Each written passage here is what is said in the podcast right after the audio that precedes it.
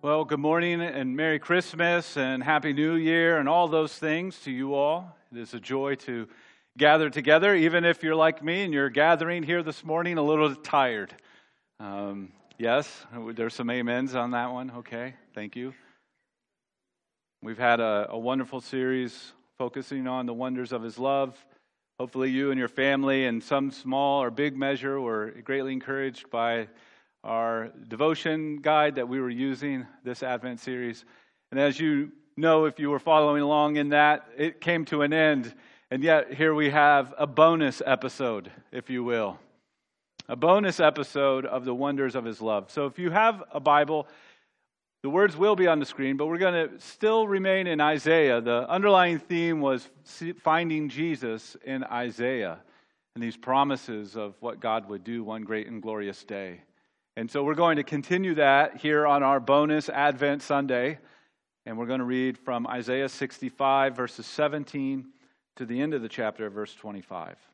So, again, my hope is that our hearts are greatly encouraged as we take into consideration the wonders of God's love for us in the person and work of Jesus Christ. Let's hear God's word. For behold, I create new heavens and a new earth and the former things shall not be remembered or come to mind. But be glad and rejoice forever in that which I create. For behold, I create Jerusalem to be a joy, and her people to be a gladness. I will rejoice in Jerusalem and be glad in my people. No more shall be heard in the sound of weeping and the cry of distress. No more shall there be in it an infant who lives but a few days or an old man who does not fill out his days. Or the young man shall die a hundred years old, and the sinner a hundred years old shall be accursed. They shall build houses and inhabit them. They shall plant vineyards and eat their fruit. They shall not build and another inhabit. They shall not plant and another eat.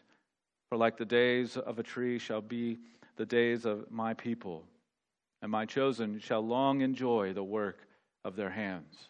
They shall not labor in vain or bear children for calamity, for they shall be the offspring of the blessed of the Lord, and their descendants with them. Before they, will, they call, I will answer. While they are yet speaking, I will hear. The wolf and the lamb shall graze together. The lion shall eat straw like the ox, and dust shall be the serpent's food. They shall not hurt or destroy, and all my holy mountain, says the Lord Uh, as we consider your word, this incredible picture of restoration and peace. God, we certainly pray that it would bring us timely encouragement in our lives that may feel a little not restored and definitely not at peace. Would you do a good work in us now, we pray, God? In the preaching and the hearing and the receiving of this, your word, we ask in Jesus' name. Amen. I gotta be honest with you, I've never been a big fan of the Advent wreath and accompanying themes of love, joy, peace, and hope, or whatever order they're supposed to be in. Biblically, those words, love, joy, peace, hope, they certainly have deep wells of meaning and complexity and relevancy to life. But those words lend themselves to soupy, shallow gobbledygook. And as a through and through Gen Xer, I want nothing to do with that.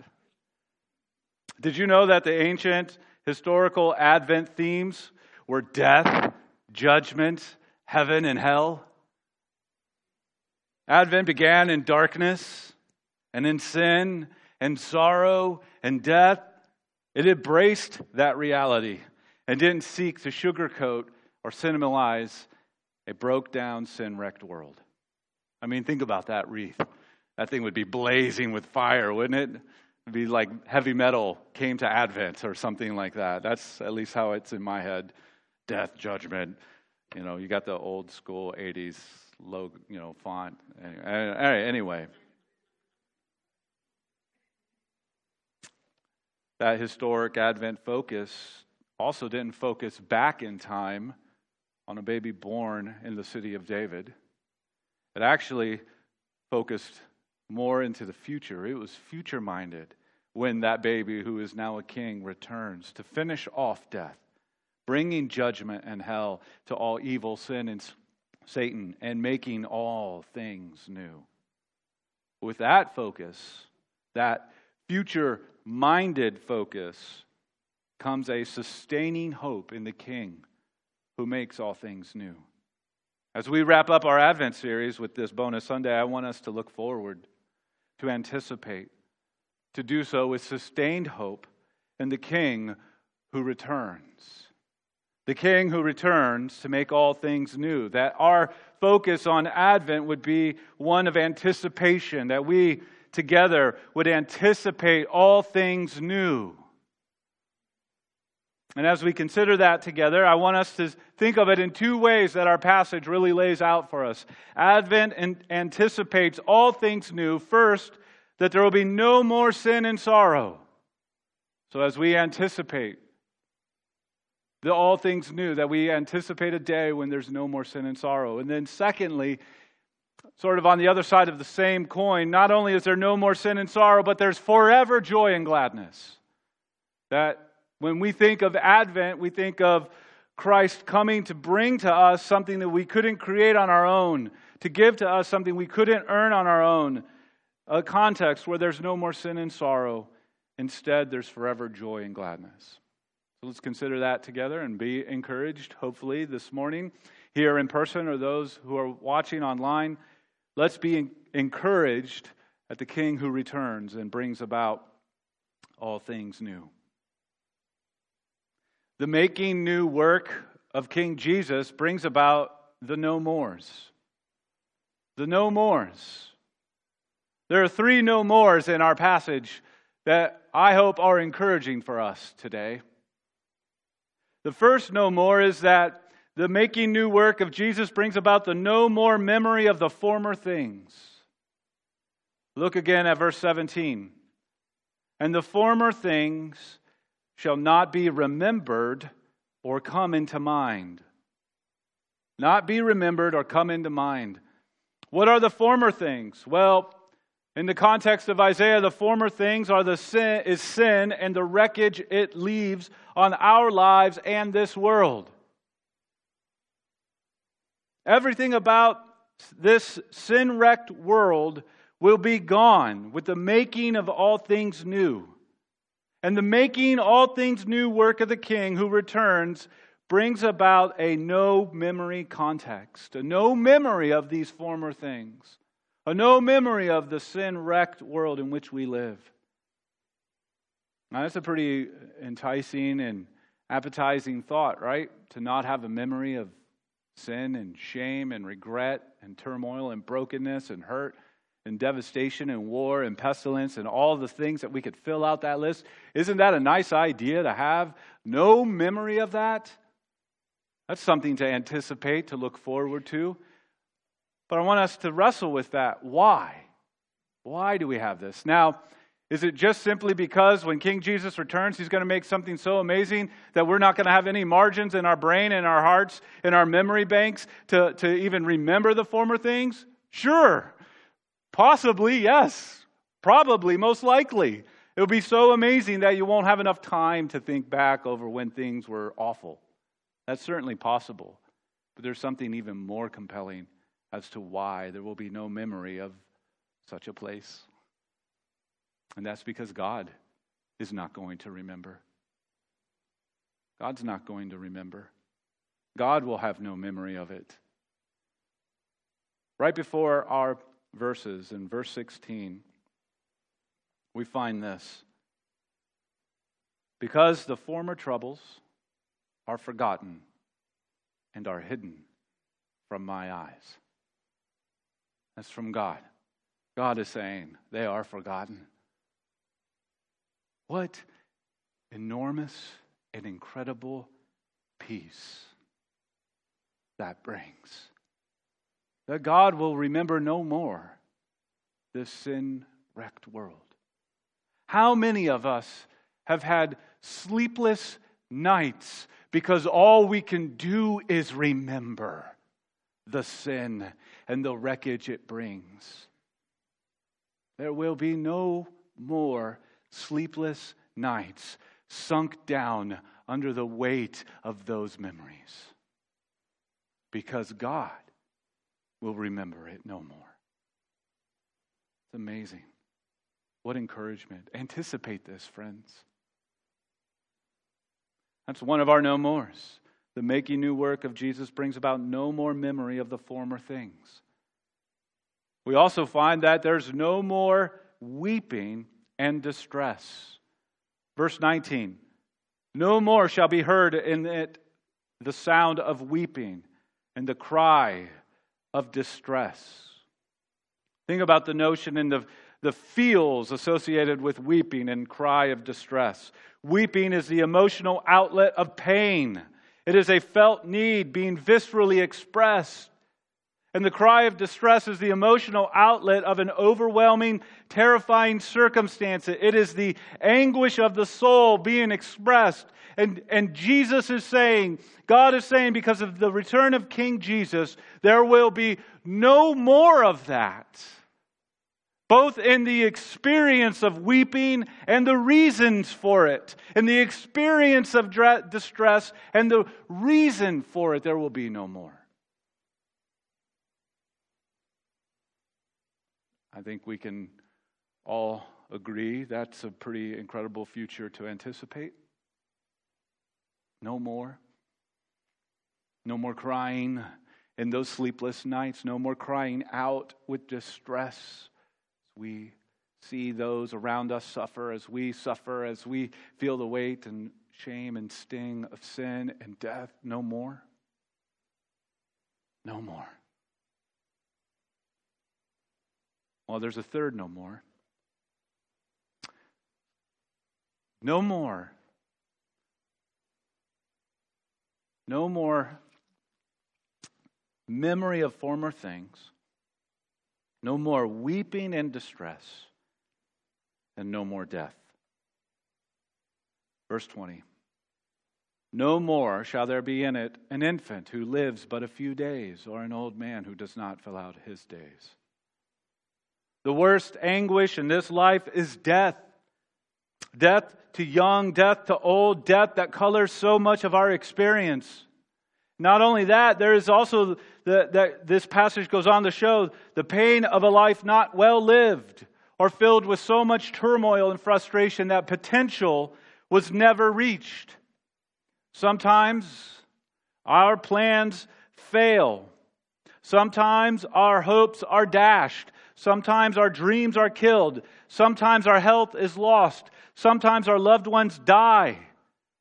And this reality, too, will be no more. No more. Look and listen.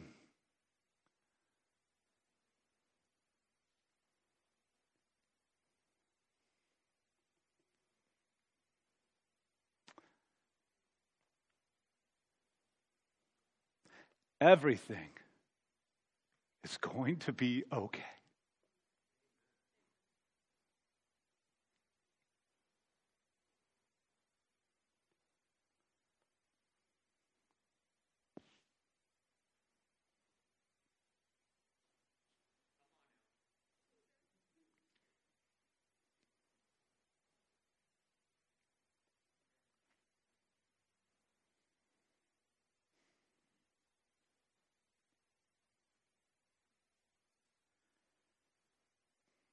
I know.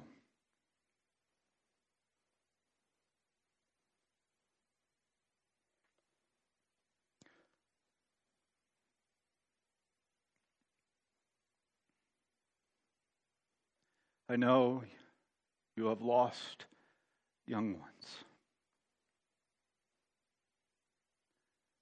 I know you will lose a spouse. I know you struggle with sin. I know your marriage is empty. I know you are alone, longing. I know your body is wasting away. I know we may have to do your funeral this coming year.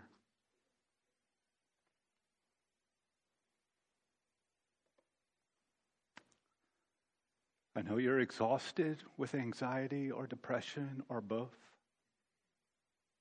I know you have cried out How long, O oh Lord? It may be as recent as last night. I know you hear me say everything is going to be okay and are angry at those words because right now everything is definitely not okay. I know.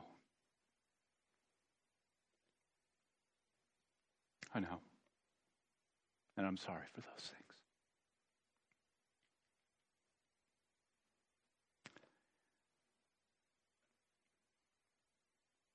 And in spite of them, I can still stand here and say to you, everything will be okay. These things do not get the last word. They will not win the night. They will not hurl you into a forever darkness of despair. And I know I'm asking you to risk the most dangerous thing of all hope. I do so because Jesus, because Jesus makes an end of all those things as he makes all things new. There will be no more. No memory, no weeping, no death, no more. Because something better is coming and everything is going to be okay.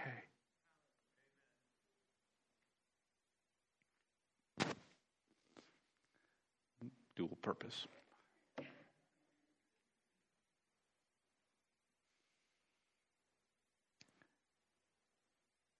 Picking up on these words, we find the moment in the Bible that gives us a peek at when that king returns. And in Revelation 21, we find these words upon his return He will wipe away every tear from their eyes, and death shall be no more. Neither shall there be mourning, nor crying, nor pain any more. For the former things have passed away. What a day. What a day when those no mores arrive.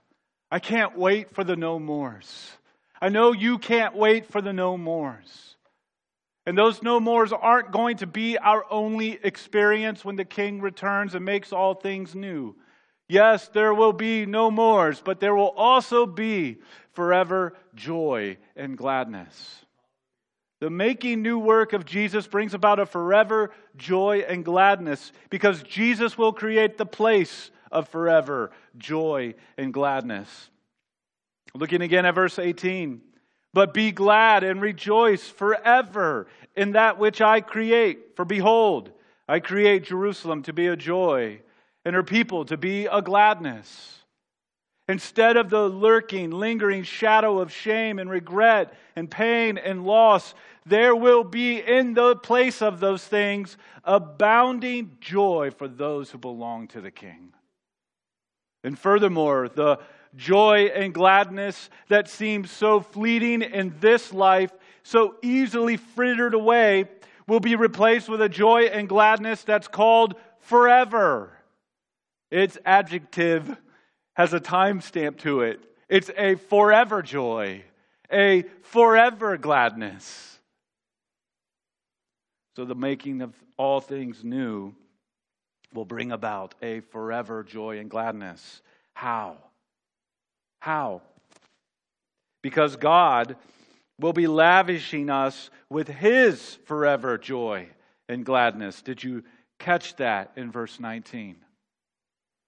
And I, God speaking through His prophet, to his people in the pages of Scripture through the history of time is saying, I will rejoice in Jerusalem and be glad in my people. The source and means and foundation of our forever joy and gladness is found in what King Jesus brings to us, and that is God's forever joy and gladness. It's not found necessarily in what King Jesus makes, even though that's going to be amazing. Do you realize that there will be light and colors that our eyes cannot see right now that will be brilliant and bright for our eyes to see in glory? It will be that amazing that there will be new colors because there's new light. Like, that's going to be overwhelming. And that alone is not going to be the source and foundation and means of our joy. God's joy for us, over us, with us will be the source and means and foundation of our forever joy and gladness. God's not tolerating you and then bringing you in because it's the holidays, like maybe you did with some of your family who doesn't have an uncle. And if you think, I don't have an uncle, maybe you're the uncle, sorry. God's not tolerating us in glory, He is beckoning us, welcoming us with His forever joy and gladness. That is our source. And just so we understand, what God is, is based off God, who God is. And what He does is because of His nature and character. And so, if His joy is forever, it's also limitless, it's infinite, it doesn't run out, it doesn't deplete, it doesn't grow weary. Therefore, in the making of all things new, neither will our joy. Because God's joy for us and over us and with us is our means. I love how a different prophet puts it. Zephaniah 3:17.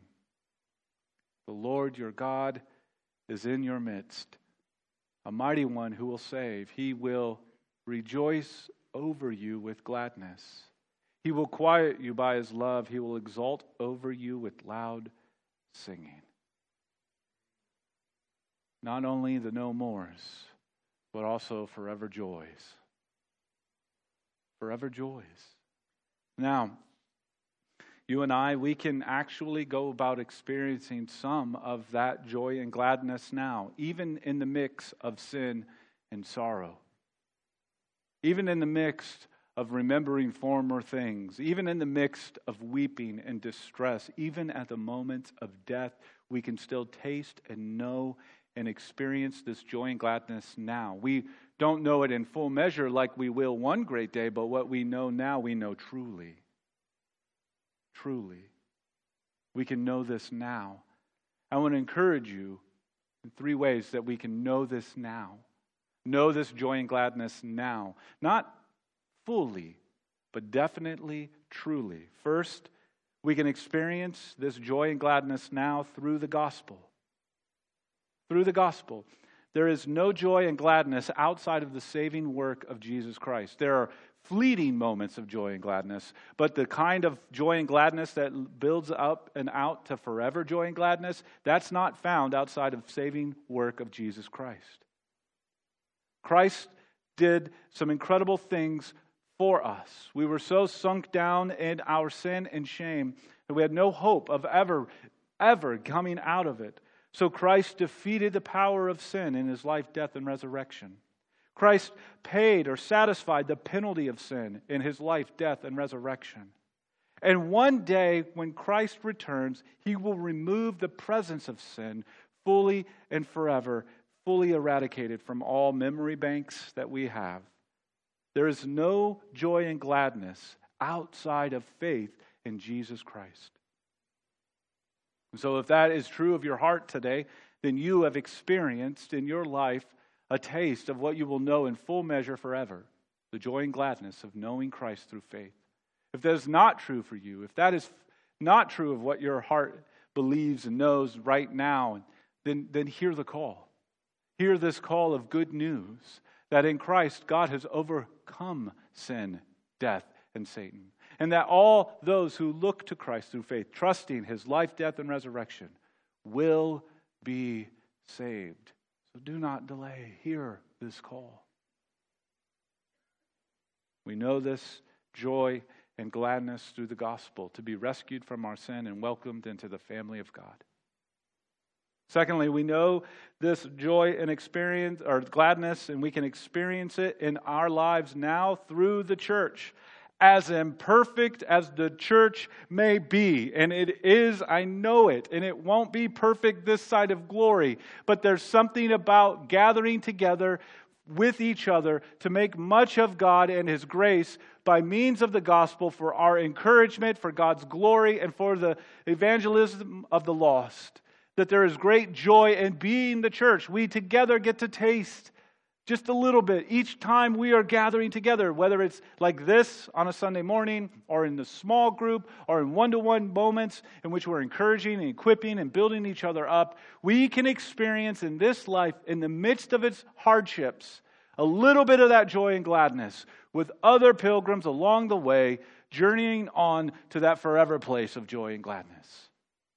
So, God cares deeply about the church. And while we are imperfect this side of glory, God's care for us doesn't stop. In fact, this is His means for our hearts to be encouraged and equipped to live out our lives. So if you cut out church from your life, or if you keep it an arm's length away, then you're just putting yourself into a sea of distress and sorrows, and, and you're doing it on your own and in your own strength, and you're going to sink. So,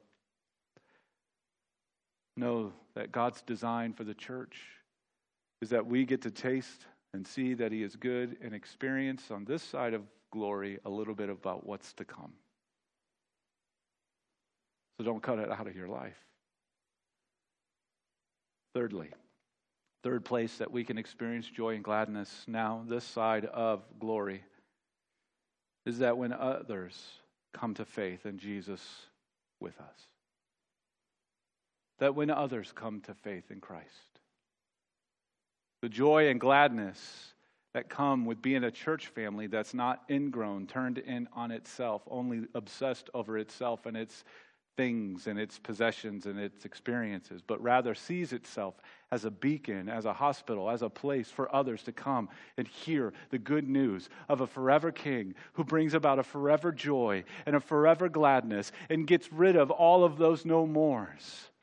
To be a place that cares so deeply about Nashua and its surrounding region that we want to be uh, that sort of beacon that ushers and calls others in from the dark and from the cold. Come and live Come and treasure this Christ with us. Come and see that the Lord is good. To be a place that doesn't look inward, but upward and outward. There is joy and gladness there that will fuel us all the more to keep holding up and holding out good news in a harsh world. We can taste it y'all. We can taste it now. We can taste it in these ways. We can taste it with the gospel. We can taste it as we're gathered together as the church. We can taste it when we're on mission. We get to taste and see that God is good and that what he brings is really, truly forever joy and gladness. So, friends, please know that the darkness does not win, that death is not victorious. And while we celebrate the wonders of God's love with the advent of Christ, Let's not neglect celebrating the wonders of God's love with Christ's next advent, when the no mores and the forever joys come with him. Let us be encouraged with our King. Let's pray. God, we ask that you would indeed be with us and strengthen us and encourage us in our lives and our hearts. God, would you help us to see all that you have done for us in Christ and all that Christ brings to our lives, God. May that bring us strength. May that give us hope. And may we better know you as a result of this, we ask. In Jesus' name, amen.